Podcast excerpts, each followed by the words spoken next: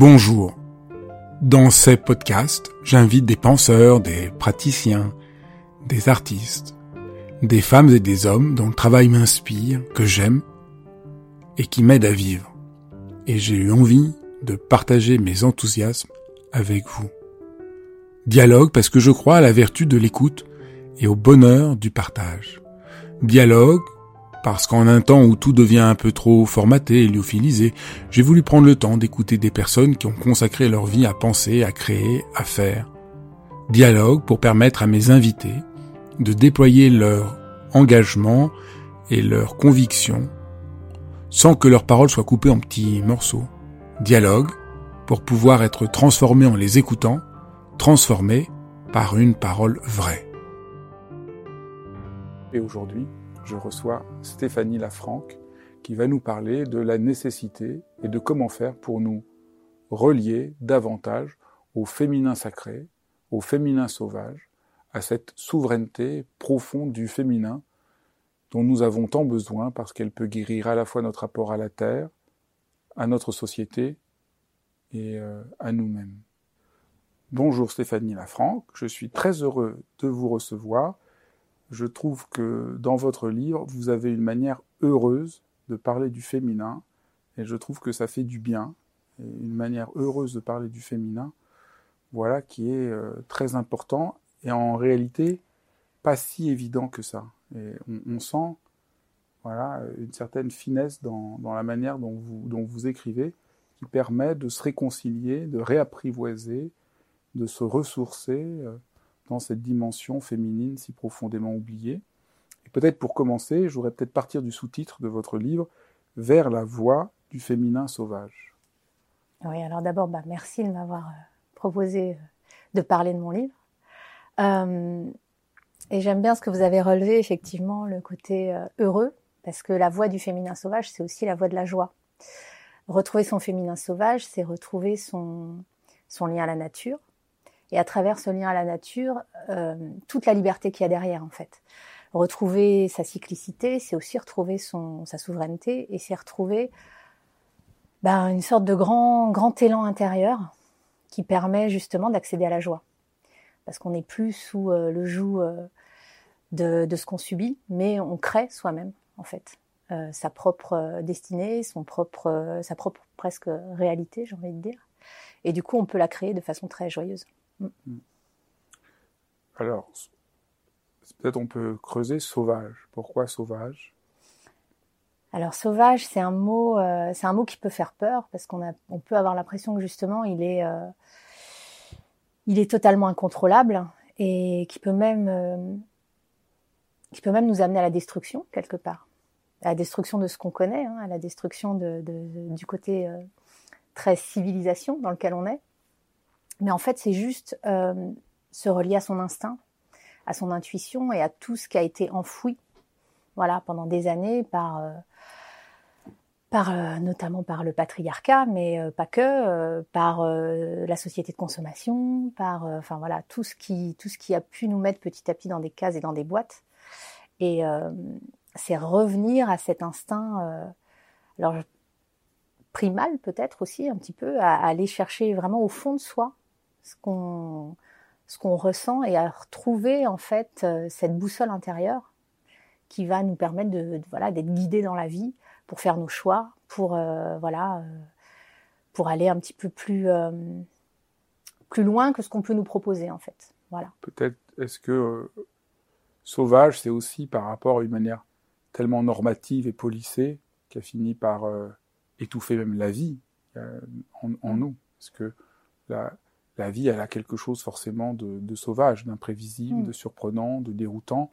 Et peut-être qu'on s'est coupé de ça, et peut-être que beaucoup de nos souffrances actuelles, j'ai l'impression c'est ça un peu le parcours que vous nous invitez à vivre en lisant mm. ce livre, c'est nous reconnecter euh, à la vie dans son mouvement euh, profond. on est tellement euh, coupé, on mm. est tellement culpabilisé bah, c'est euh, c'est à la fois euh, retrouver l'essence de la vie, mais aussi quelque part euh, donc son impermanence, hein, le fait que justement rien n'est immuable et que tout est tout est cycle, tout est euh, mort et renaissance. Et donc cette idée de mort dans le sauvage, elle est très présente aussi. Et l'idée de, vie et de mort, c'est deux, deux polarités d'une même, euh, on va dire d'une même, d'une même ligne, celle de l'existence. Et le sauvage nous permet d'aller de l'un à l'autre, parce que quand on revient à sa nature sauvage, on comprend que on meurt à soi-même plusieurs fois dans la vie, et que euh, du coup, tout ce qu'on vit peut être vu par ce prisme-là, en fait, de mort et de renaissance. Euh, ça, c'est la dimension cyclique qui mm. est au cœur du, du, du livre. Mm. Au fond, parce que il y a deux, dirais, il y a deux fils dans votre livre et dans le propos. Mais au fond, deux fils que vous invitez à chacun d'entre nous de retrouver. D'une part, recomprendre à neuf quelque chose du féminin qui a été oublié. Et puis, d'un point de vue très pratique, comment mettre en, en œuvre un, des rituels et une certaine forme d'attention qui permet d'incarner ça. Ouais. Du coup, je ne sais pas du trop, en parlant avec vous, si je dois aller plus du côté euh, de dire aux, aux, gens qui nous écoutent, c'est très pratique parce que c'est vraiment, euh, au fond, vous prenez le lecteur par la main et vous l'invitez à faire attention à des choses très simples auxquelles mmh. il ne fait pas attention et qui le coupent de la vie. Et en même temps, il y a derrière une, une, profonde euh, exploration et je dirais même compréhension qu'on sent de quelque chose qui est oublié euh, du féminin. En fait, on, on, peut un peu parler des deux. Voilà, on va parler des deux. Mais je trouve que c'est bien, c'est bien de réussir à dire. Ouais. Euh, Peut-être on peut dire un mot mm. du côté pratique et rituel. Après, ouais. on, on, reviendra sur euh, cette entente du féminin mm -hmm. que vous déployez. Et après, on pourra peut-être revenir sur le rituel. Mais comme ça, euh, euh, les gens vont, vont, vont voir Mm-hmm. qu'on qu n'est pas juste dans quelque chose d'abstrait, mais, mais, mais, mais qui s'incarne, et c'est peut-être la force de, de, de, votre livre, que c'est très, euh, c'est une vraie invitation euh, très, euh, très profonde au fond. Bah, en tout cas, moi, ce que je voulais, c'était que tout le monde puisse se l'approprier, même si le sujet euh, peut paraître pour certains un petit peu obscur, encore au, départ. Euh, J'avais envie de faire un guide malgré, tout. Enfin, quand je dis malgré tout, c'est qu'il le livre n'est pas qu'un guide, mais il y a quand même une bonne partie du livre qui, euh, comme vous le disiez, et j'aime bien cette image de prendre les gens par la main et de les accompagner mois par mois pour découvrir quelles sont les énergies lunaires de chaque mois. Et donc, à travers ces énergies lunaires, euh, effectivement, je, décode un petit peu les grandes tendances euh, des lunes et des, pleines lunes et des nouvelles lunes, qui sont deux moments énergétiquement très puissants dans le mois.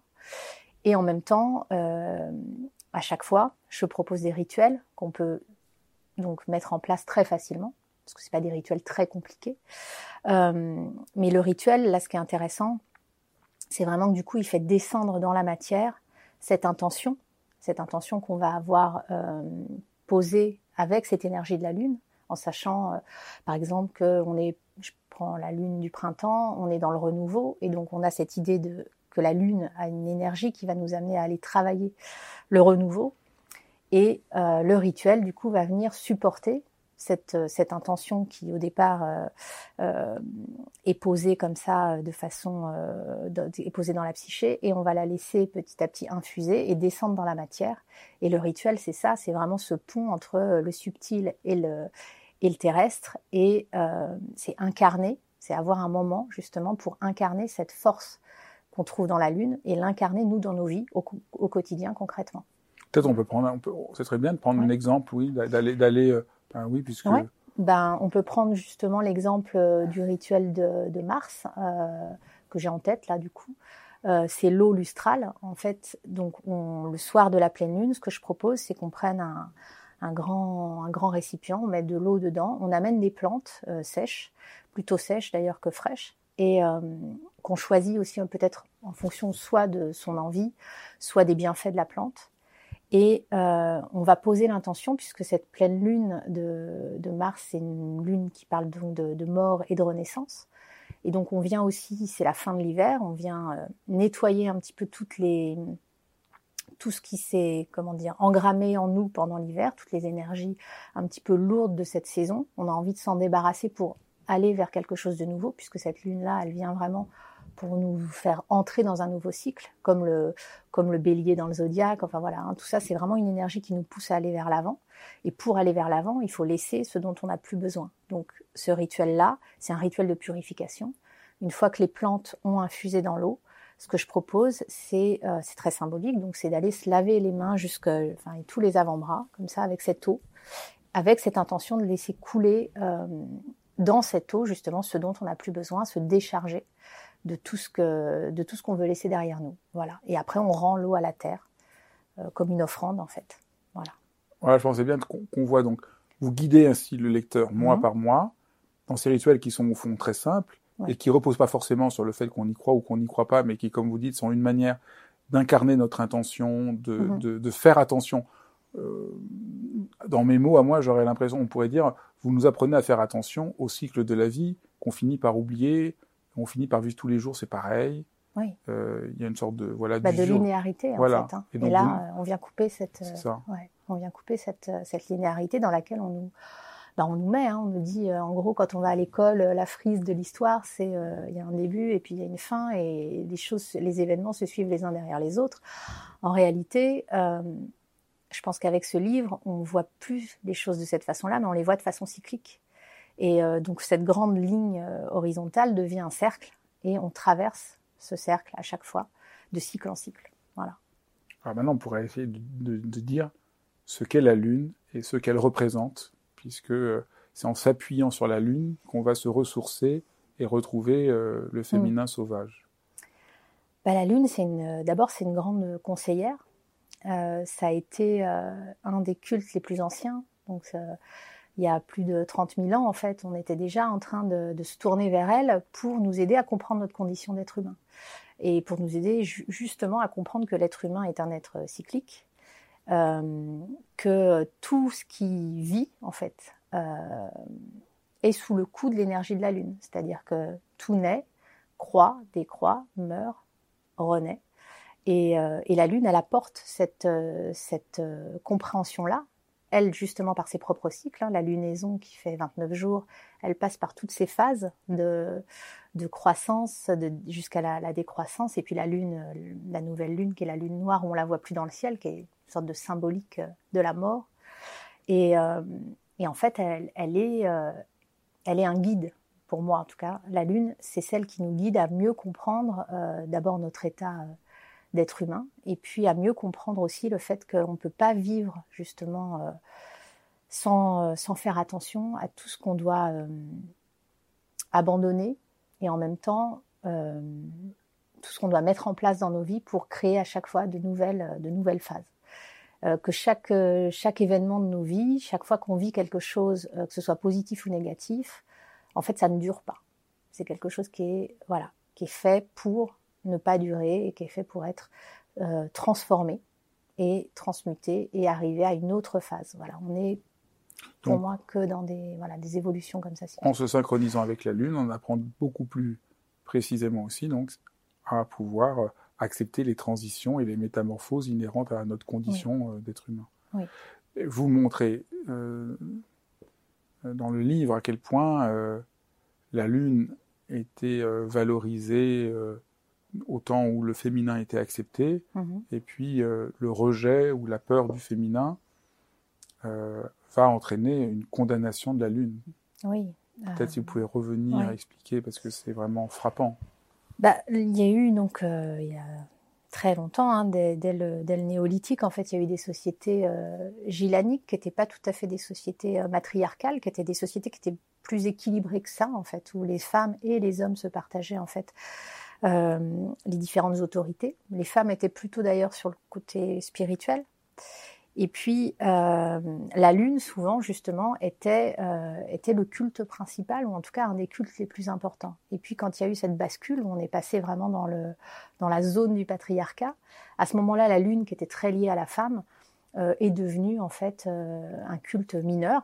Elle, a, elle, perduré, mais c'est voilà, c'est le soleil vraiment a pris la place est, est devenu le, culte principal. Et puis au fil des années, en fait, les femmes ont quand même continué parce que la lune, euh, notamment dans le cycle féminin, c'est vraiment la transposition dans le ciel du cycle euh, menstruel de la femme. Hein. Donc euh, à l'époque où les calendriers n'existaient pas, on gravait en fait sur des, des os les, les 13 lunes pour savoir en fait combien de temps allait durer une gestation et quand l'enfant allait arriver, etc. Donc tout était basé vraiment sur ce rythme-là. On vivait vraiment à travers, à travers le rythme de la Lune. Et puis, donc les femmes ont su garder au fil des années ce lien, même si donc le culte était moins présent, jusqu'au ce qu'on peut, on va parler même du coup des, des, sorcières. Où là, ça a été vraiment le moment où, au moment de la chasse aux sorcières, où la lune est devenue un des. avant de parler des sorcières, on va y venir. quand même, vous racontez que la lune a aussi été condamnée. Elle a, elle a, vous pouvez faire allusion à ça que La lune dans, dans les dans les mythes, la lune. Euh, euh, ah oui, que la, oui, pardon, je voyais pas. oui, que la lune, euh, bah, la lune en fait, elle porte une faute. Voilà, dans toutes les cosmogonies. C'est quand même impressionnant. Ouais, c'est impressionnant parce qu'on se rend compte qu'en fait, euh, c'est pour ça qu'elle doit se cacher. Bien souvent dans les dans les, les, les différentes euh, histoires, les différents mythes, ce qui ressort, c'est qu'à un moment ou à un autre, c'est pour ça que la lune, elle, elle ne peut pas rester pleine tout le temps comme le soleil. C'est a un moment, elle est porteuse d'une faute et elle doit se cacher pour justement, euh, on va dire, euh, peut-être euh, ne plus montrer sa faute au grand jour ou ou en tout cas essayer de, de, de, de transcender sa faute. Mais ouais, ça c'est quand même très impressionnant parce que en méditant ce que vous décrivez dans le livre et ce que vous essayez de nous inviter à faire, mm. au fond, penser que la lune se cache parce qu'elle est en faute, c'est aussi le, la négation d'une certaine entente du rythme, du passage de la naissance et la mort, d'un rapport à la nature. Et peut-être que la situation actuelle d'épuisement, de négation de la terre de, mmh. et de souffrance euh, vient aussi d'avoir cru. Euh, il y a des mythes qui sont vrais, il y a des mythes qui nous, qui nous détournent mmh. de quelque chose de profond. Mmh. Et donc, je trouve que là, il y a quelque chose quand même de, de, de de penser que ne pas réussir à, à, donner droit à la Lune, c'est ne pas réussir à donner droit à quelque chose de beaucoup plus fondamental pour notre humanité. Oui. Et puis, euh, oui. Et si on rapproche aussi la Lune de la, de la femme, du coup, puisque c'est quand même, euh, voilà, hein, c'est aussi faire porter cette faute originelle qu'on retrouve, voilà, euh, dans, dans, justement dans la religion chrétienne. Euh, cette faute originelle, elle est portée déjà par la Lune. On a déjà décidé qu'à un moment, la femme était porteuse d'une faute. Et alors après, c'est un petit peu plus complexe que ça, dans le sens où dans les cosmogonies, parfois la Lune est un homme, mais bien souvent, en tout cas, elle, elle, est, elle, est, liée au féminin et, et, on lui fait porter dès le départ, voilà, cette faute qui l'entache, parce que c'est souvent une tâche en fait. C'est aussi pour ça qu'on dit que sur la Lune, on voit, enfin, les, tous les dessins qu'on peut voir de la, de la Terre, ce serait la, la fameuse tâche de cette faute qu'on a qu'on a qu'on a jetée et qu'on voit euh, et que la Lune est obligée de cacher parce qu'elle ne peut pas montrer cette tâche justement. C'est pour ça que je disais euh, en commençant que votre livre est une manière heureuse de parler du féminin parce que c'est ça que vous, vous nous invitez à laisser tomber ces mythologies qui euh, ont fait perdre confiance pendant des siècles aux femmes quelque chose de leur puissance, de leur souveraineté, de leur entente, mhm. en, mais non pas euh, de manière euh, réactive, mais mhm. en, en, se reliant à des, à des forces qui existent là en nous et à des mythes qui ont existé et qui ont été, mhm. qui ont été décisifs dans, tous les, les premiers temps de l'humanité. La puissance n'est pas une faute, en fait. Et on a le droit en fait d'avoir d'avoir de, de, retrouver euh, cette souveraineté ce pouvoir en nous et de l'utiliser. Et ce pouvoir c'est pas un pouvoir sur contrairement justement à ce qu'on ce qu'on a voulu faire croire c'est pas un pouvoir qu'on prend sur l'autre mais c'est juste un pouvoir qu'on qu'on développe à l'intérieur de nous et qui nous permet juste de mieux vivre notre vie tout simplement parce qu'on est maître de notre vie on n'est plus on n'est plus à subir ce qui vient de l'extérieur mais on décide à un moment justement euh, bah, d'être pleinement acteur finalement de, de, sa vie et de, de, prendre, euh, ouais, de prendre en main euh, son, son quotidien, de, de prendre en main. Euh... Ce on prend en main son quotidien parce qu'on accepte d'intégrer cette dimension plus ample de nous-mêmes dont nous sommes coupés. Et ça, c'est ça qui est le déplacement par rapport à ce qu'on fait habituellement, puisqu'en général, on veut devenir maître de sa vie par soi-même, sur soi-même, en soi-même. Tandis que là, on trouve une souveraineté parce qu'on consent à se relier euh, au cycle de la vie. Et puis devenir maître de sa vie, c'est pas forcément euh, la maîtriser. C'est aussi accepter qu'il y a des choses qu'on maîtrise pas. Et pour ça, ce qui est intéressant, c'est de se dire que ben, la lune, elle nous apprend aussi ça. Elle nous apprend aussi qu'il y a des moments dans notre cycle où euh, ben, on va pas être euh, performant, on va pas être euh, disponible pour les autres, on va pas être à l'écoute. Mais c'est pas grave, ça fait partie de nous. Et ça, c'est quelque chose qu'il faut savoir accepter aussi, parce que c'est ce qu'on disait tout à l'heure par rapport à la société, qui nous demande d'être souvent d'ailleurs ben, excellent, euh, performant, euh, euh, être dans voilà suivre suivre la, la voie qu'on nous a indiquée. Bah là pour le coup non, on décide à un moment d'écouter aussi autre chose, ce qui est une autre voie, qui est une voie intérieure, qui est pas incompatible avec les autres voies et celles qui nous entourent, mais qui est la nôtre en tout cas. Oui, vous parlez dans le livre de la puissance du dedans. Mm. Je trouve, au fond, les rituels que vous proposez, le voyage, mm. c'est de dire aux gens où il y a une puissance du dedans euh, qui vaut la peine de se réconcilier. Mais cette puissance du dedans, euh, c'est quelque chose dont parle finalement, euh, alors après sous d'autres formes, mais tous les grands courants spirituels. C'est ce divin en nous qui est là et qu'on essaye juste de, de reconnecter. Parce qu'il est là, hein. on ne le mérite pas, il est, il est juste inhérent à notre état d'être humain il est à l'intérieur de nous. Et là, on vient euh, se connecter à lui et dire ok, le divin, il vient pas de l'extérieur, c'est pas quelque chose qui va nous tomber dessus. Euh, euh, voilà, c'est déjà en nous et on vient juste exhumer ça pour, pour pouvoir justement vivre les choses autrement. Après, vous faites le lien, ça je pense que c'est très important avec le cycle menstruel. Et Au fond, c'est aussi aider les femmes à se réconcilier. Bah, c'est ça, oui. Parce que pendant des années, euh, ce qu'on a cherché à, faire euh, et des siècles. Euh, c'est justement, on parlait de la faute, mais c'est ça quand les femmes ont leurs règles, dans, et encore aujourd'hui, hein, dans de nombreuses cultures, c'est un moment où elles sont impures, c'est un moment où elles, elles, on, leur demande même de, de, de, de quitter, de quitter le, le, clan, de quitter le cercle pour aller à l'extérieur. Et comme on, a demandé à la Lune de se cacher, de se cacher pendant ce temps-là. Alors que, en fait, c'est un temps euh, absolument merveilleux, le temps des lunes, pour les femmes, des lunes ou des règles, ça, on dit aussi le temps des lunes, euh, parce que c'est un moment de reconnexion profonde avec euh, aussi une forme de, de, divination. Il y a beaucoup de cultures où, pour le coup, les femmes, pendant ce temps-là, vivaient, souvent elles avaient leurs règles en même temps, et elles vivaient ensemble ces 4-5 jours, euh, justement à l'écart du groupe, mais non pas parce que c'était honteux, mais pour être déchargé du quotidien et pouvoir être pleinement un canal pour euh, faire descendre des messages et ensuite les donner euh, au clan. Chez les Amérindiens, ça se passait beaucoup comme ça en fait. On entrait dans des dans des tentes rouges, dans des tioets et euh, en silence. Et les femmes restaient entre elles, elles prenaient soin les unes des autres. Elles rêvaient beaucoup. Et dans les rêves, à ce moment-là, elles étaient plus aptes à capter des messages, mais c'était pas des messages qu'elles gardaient pour elles, c'était des messages pour toute la communauté en fait. Voilà. Qu'est-ce que qu'est-ce qu'on pourrait dire d'autre dans la réconciliation de du, cycle menstruel? Parce que c'est quand même un problème. Alors, ouais, pour le pardon. pour le transposer euh, aujourd'hui aussi, euh, bah, c'est accepter aussi que le cycle de la femme, euh, alors on va reparler de linéarité, mais c'est vraiment ça.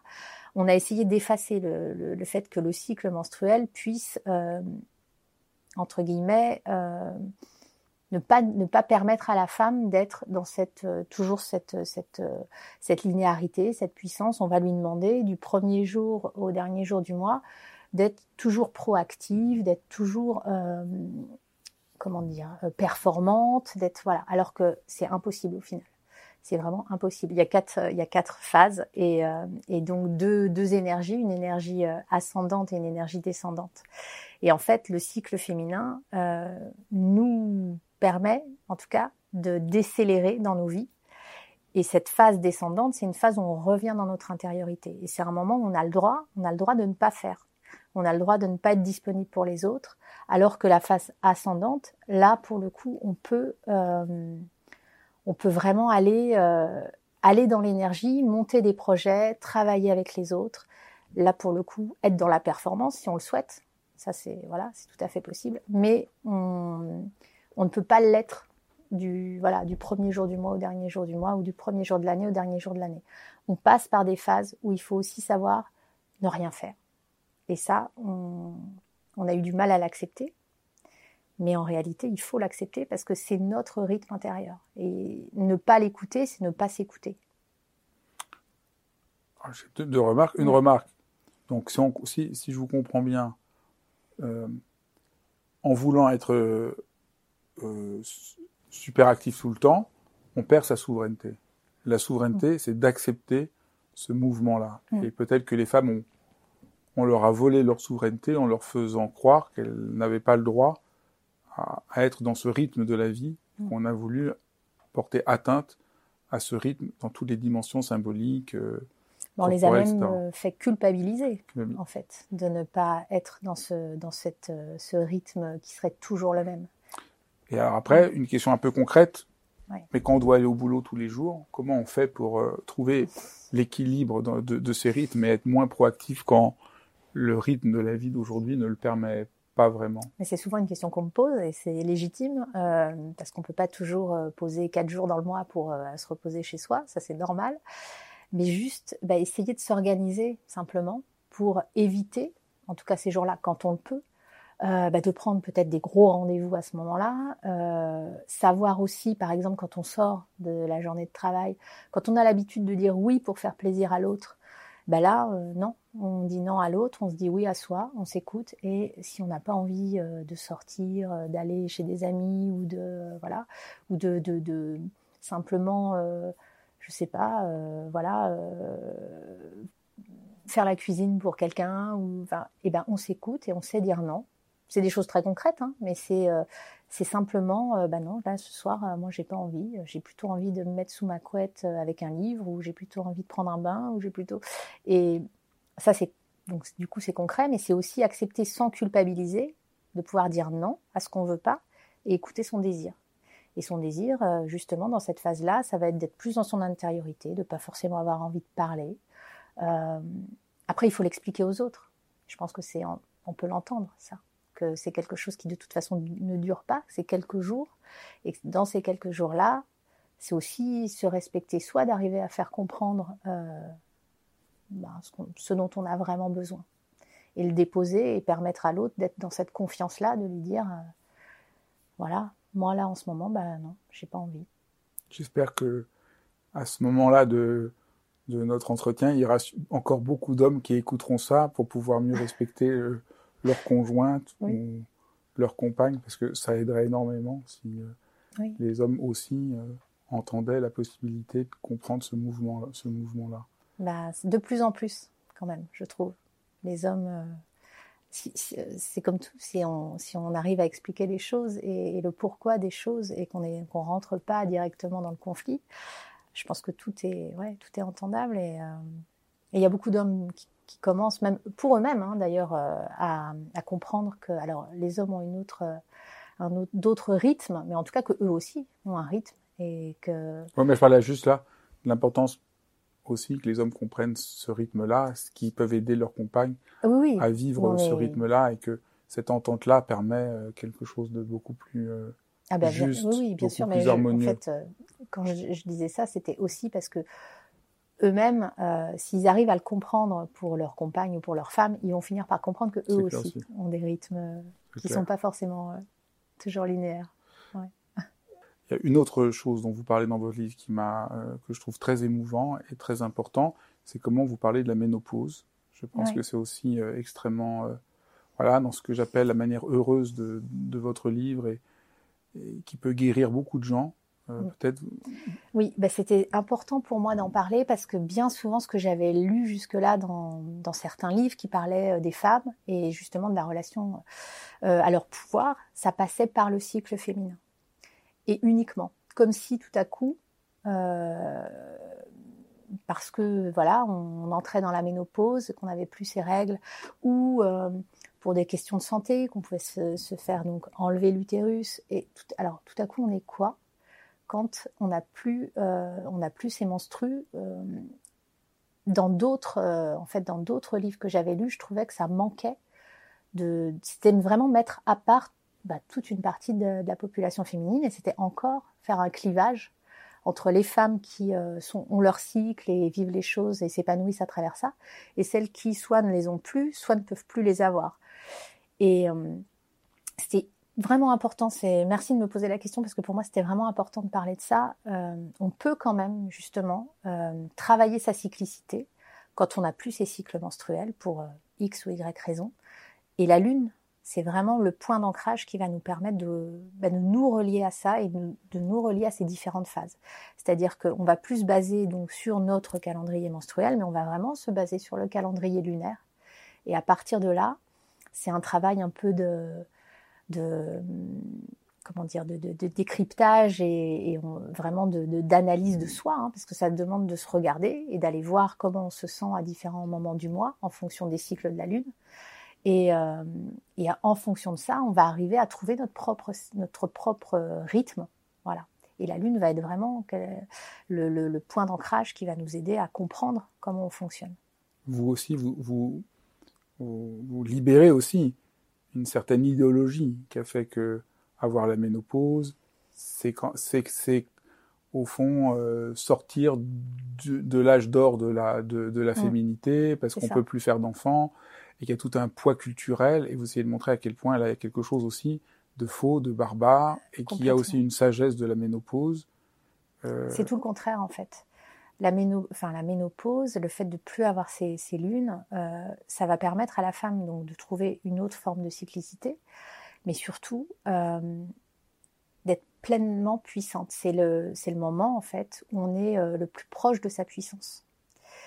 On n'est plus en tout cas, notre énergie ne se dirige plus vers les mêmes voies, qui sont celles justement de la perte de sang, etc. Là, on est vraiment dans un autre type d'énergie, et c'est un moment en fait où la femme devient euh, guide pour les autres femmes, mais guide euh, à travers justement sa, sa puissance, sa sexualité. Ça ne veut pas dire du coup qu'effectivement, une fois qu'on est ménopausé, on n'a plus de vie sexuelle. Ça ne veut pas dire que on, ne peut plus donner la vie, donc que la vie n'existe plus en nous. Au contraire, on, on est encore cette source énorme de vie.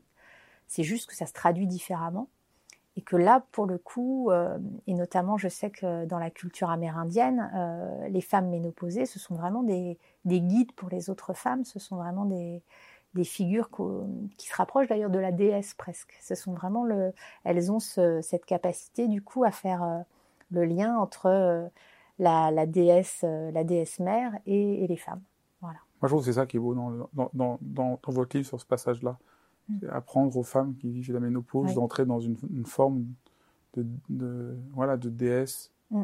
euh, et une autre forme de souveraineté qui, qui, qui les attend, puisque au fond, ce que vous avez mm. montré, c'est que la souveraineté, elle est toujours cyclique. Ça. Et accepter ce cycle-là, c'est accepter la vie.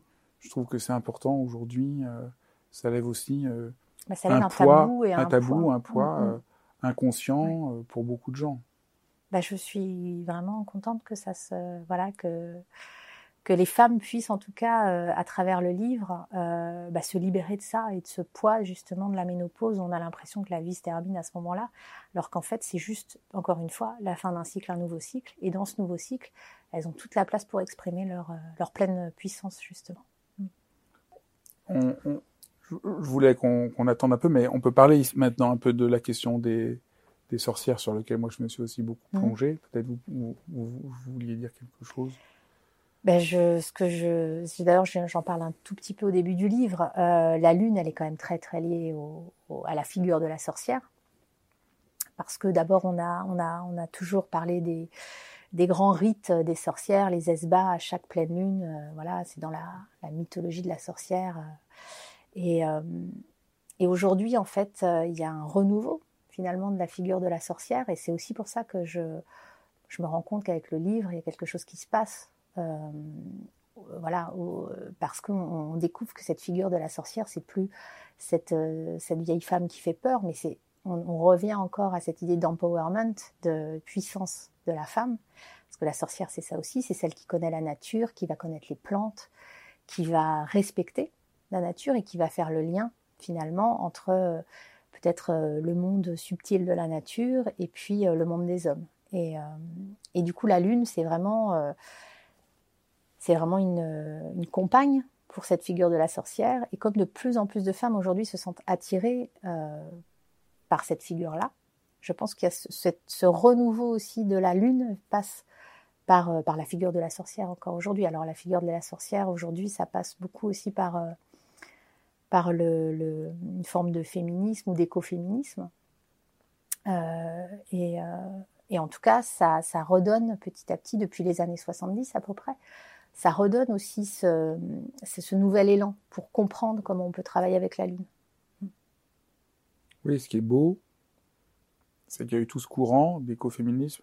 On sent qu'il commence à porter ses fruits. Au mm. fond, votre livre est un peu le fruit du travail de ces femmes pionnières. Et au fond, là, vous donnez quelque chose qui est très incarné, très. Qui. Moi, je sais pas si vous êtes d'accord, mais moi, je sentais dans votre livre, voilà, que vous étiez un peu euh, la fille ou la petite fille des, pionnières. Euh. Bah, ça me fait plaisir d'entendre ça, mais euh, ouais, bah, j'espère. En tout cas, en tout cas, moi, elles, elles m'ont inspirée. Il y a des femmes comme euh, Starhawk, euh, qui est une activiste écoféministe et qui se revendique clairement sorcière euh, aux États-Unis. Euh, donc il y a plusieurs de, ses livres qui sont sortis en français d'ailleurs. Et, elle, elle a, su euh, incarner concrètement cette figure de femme qui à la fois prend soin de la terre, mais aussi prend soin d'elle-même et prend soin de toutes les femmes en fait. Hein. Et, et, les deux sont complètement fonctionnent vraiment en, en, miroir en fait toutes les, tout ce qu'ont subi les femmes, finalement, on se rend compte aujourd'hui euh, que la Terre l'a, l'a subi aussi. Et c'est pour ça qu'on est arrivé là aujourd'hui dans un, une, telle, euh, une telle urgence, en fait. Aussi bien euh, par rapport au statut des femmes, mais au, enfin, écologique. Les ouais. deux fonctionnent de façon complètement liée. Mmh. Je crois que c'est important. Si les gens comprenaient ça, mmh. aujourd'hui, ça changerait sans doute le, la manière ouais. d'essayer de, d'apaiser la, la Terre. La dernière chose dont je voudrais parler, euh, c'est les illustrations qu'on qu montrera mmh. et que, que, je trouve extraordinaires. Peut-être vous pouvez dire un mot parce que voilà, on n'a pas souvent quand on parle de ces, de ces sujets, euh, on a des images un peu. Euh, tandis que vous, il y a quelque chose de très beau, très poétique, très mystérieux, mmh. qui suscite vraiment l'imaginaire, qui n'est pas convenu. Ouais, euh, j'ai travaillé avec Vico, qui est une artiste euh, d'origine mexicaine, qui vit en France. Et quand j'ai commencé à travailler sur le projet du livre, en fait, je l'ai rencontré à ce moment-là, on se connaissait pas avant. Et quand j'ai vu son travail, euh, c'était au moment justement où je, cherchais euh, qui, euh, allait pouvoir euh, illustrer mon texte, parce que j'avais envie qu'il y ait des illustrations justement pour amener quelque chose d'un petit peu j'ai pas envie de dire léger parce que justement les illustrations sont pas légères, mais euh, quelque chose d'un petit peu. Euh, ça participe de l'incarnation. Voilà, exactement. Ça, ça, ça. ça incarne. Ça... incarne pour incarner le texte euh, visuellement en tout cas c'était important qu'elle euh, voilà qu'elle se saisisse du texte et qu'elle qu'elle vienne amener elle sa, son propre univers et on, on, le sent parce que il y a vraiment toute cette cette cette spiritualité justement qu'on trouve dans les pays d'Amérique du Sud. Je trouve que ces, images les, la portent en fait cette spiritualité là et c'est très euh, très opératif en fait. Quand on voit ces images, il se passe quelque chose. Et, euh, et pour moi, c'était vraiment euh, important. Et quand je, l'ai rencontrée, je lui ai parlé du projet et en fait tout de suite, elle a dit, elle a dit OK quoi. Elle, elle s'est sentie complètement appelée par ça aussi. Et on a travaillé voilà ensemble vraiment pour pour le livre. Et, et je trouve que c'était important pour moi d'avoir justement une illustratrice qui, euh, qui amène une, une puissance. Euh, voilà, une vraie puissance, mmh. puisqu'on parle de ça euh, du coup beaucoup dans le livre, mais une vraie puissance au texte. Mmh. Alors que souvent, on a des images un peu, un peu, un peu, c'est un peu mou. Bah, ça, ça, ça, qui, voilà. qui illustre le texte. Donc oui, le texte des, est là et l'image vient juste. Euh... Et puis là, c'est cohérent avec ouais. le livre, c'est-à-dire c'est des images qui incarnent la puissance, mmh. la souveraineté, euh, ne pas avoir peur de, de l'inconnu, alors oui. que souvent, les images qui sont associées au féminin sont un peu mièvres, un peu gentillettes. Donc je trouve aussi que ça... ça voilà, elles sont sexuées aussi, voilà. ces images. Il y a vraiment de la sexualité dans, ce, dans ces images aussi. Il y a vraiment le, le fait, d'ailleurs, euh, Vico, elle, est, elle fait aussi euh, toute une série de de comment dire de peinture euh, et, elle travaille aussi en street art donc on peut en voir dans Paris mais de vulves de femmes donc elle euh, c'est vraiment euh, voilà là c'est ce que j'ai aimé chez elle c'est cette euh, elle a pas peur et bien au contraire de montrer ce que c'est qu'une femme de montrer le sexe d'une femme et, et diffuser à travers ça toute l'énergie et toute la force qu'il y a dans dans le dans le l'énergie féminine voilà bah, merci beaucoup. Je suis vraiment très content de vous avoir reçu et vraiment merci d'avoir écrit ce livre qui euh, va rendre service à de très très nombreuses personnes. Merci beaucoup. Merci à vous. Voilà. J'espère que cet épisode vous a éclairé et, et touché. Et si vous voulez ne pas manquer les prochains épisodes avec des personnalités extraordinaires, abonnez-vous à ma chaîne. Je vous dis à très vite.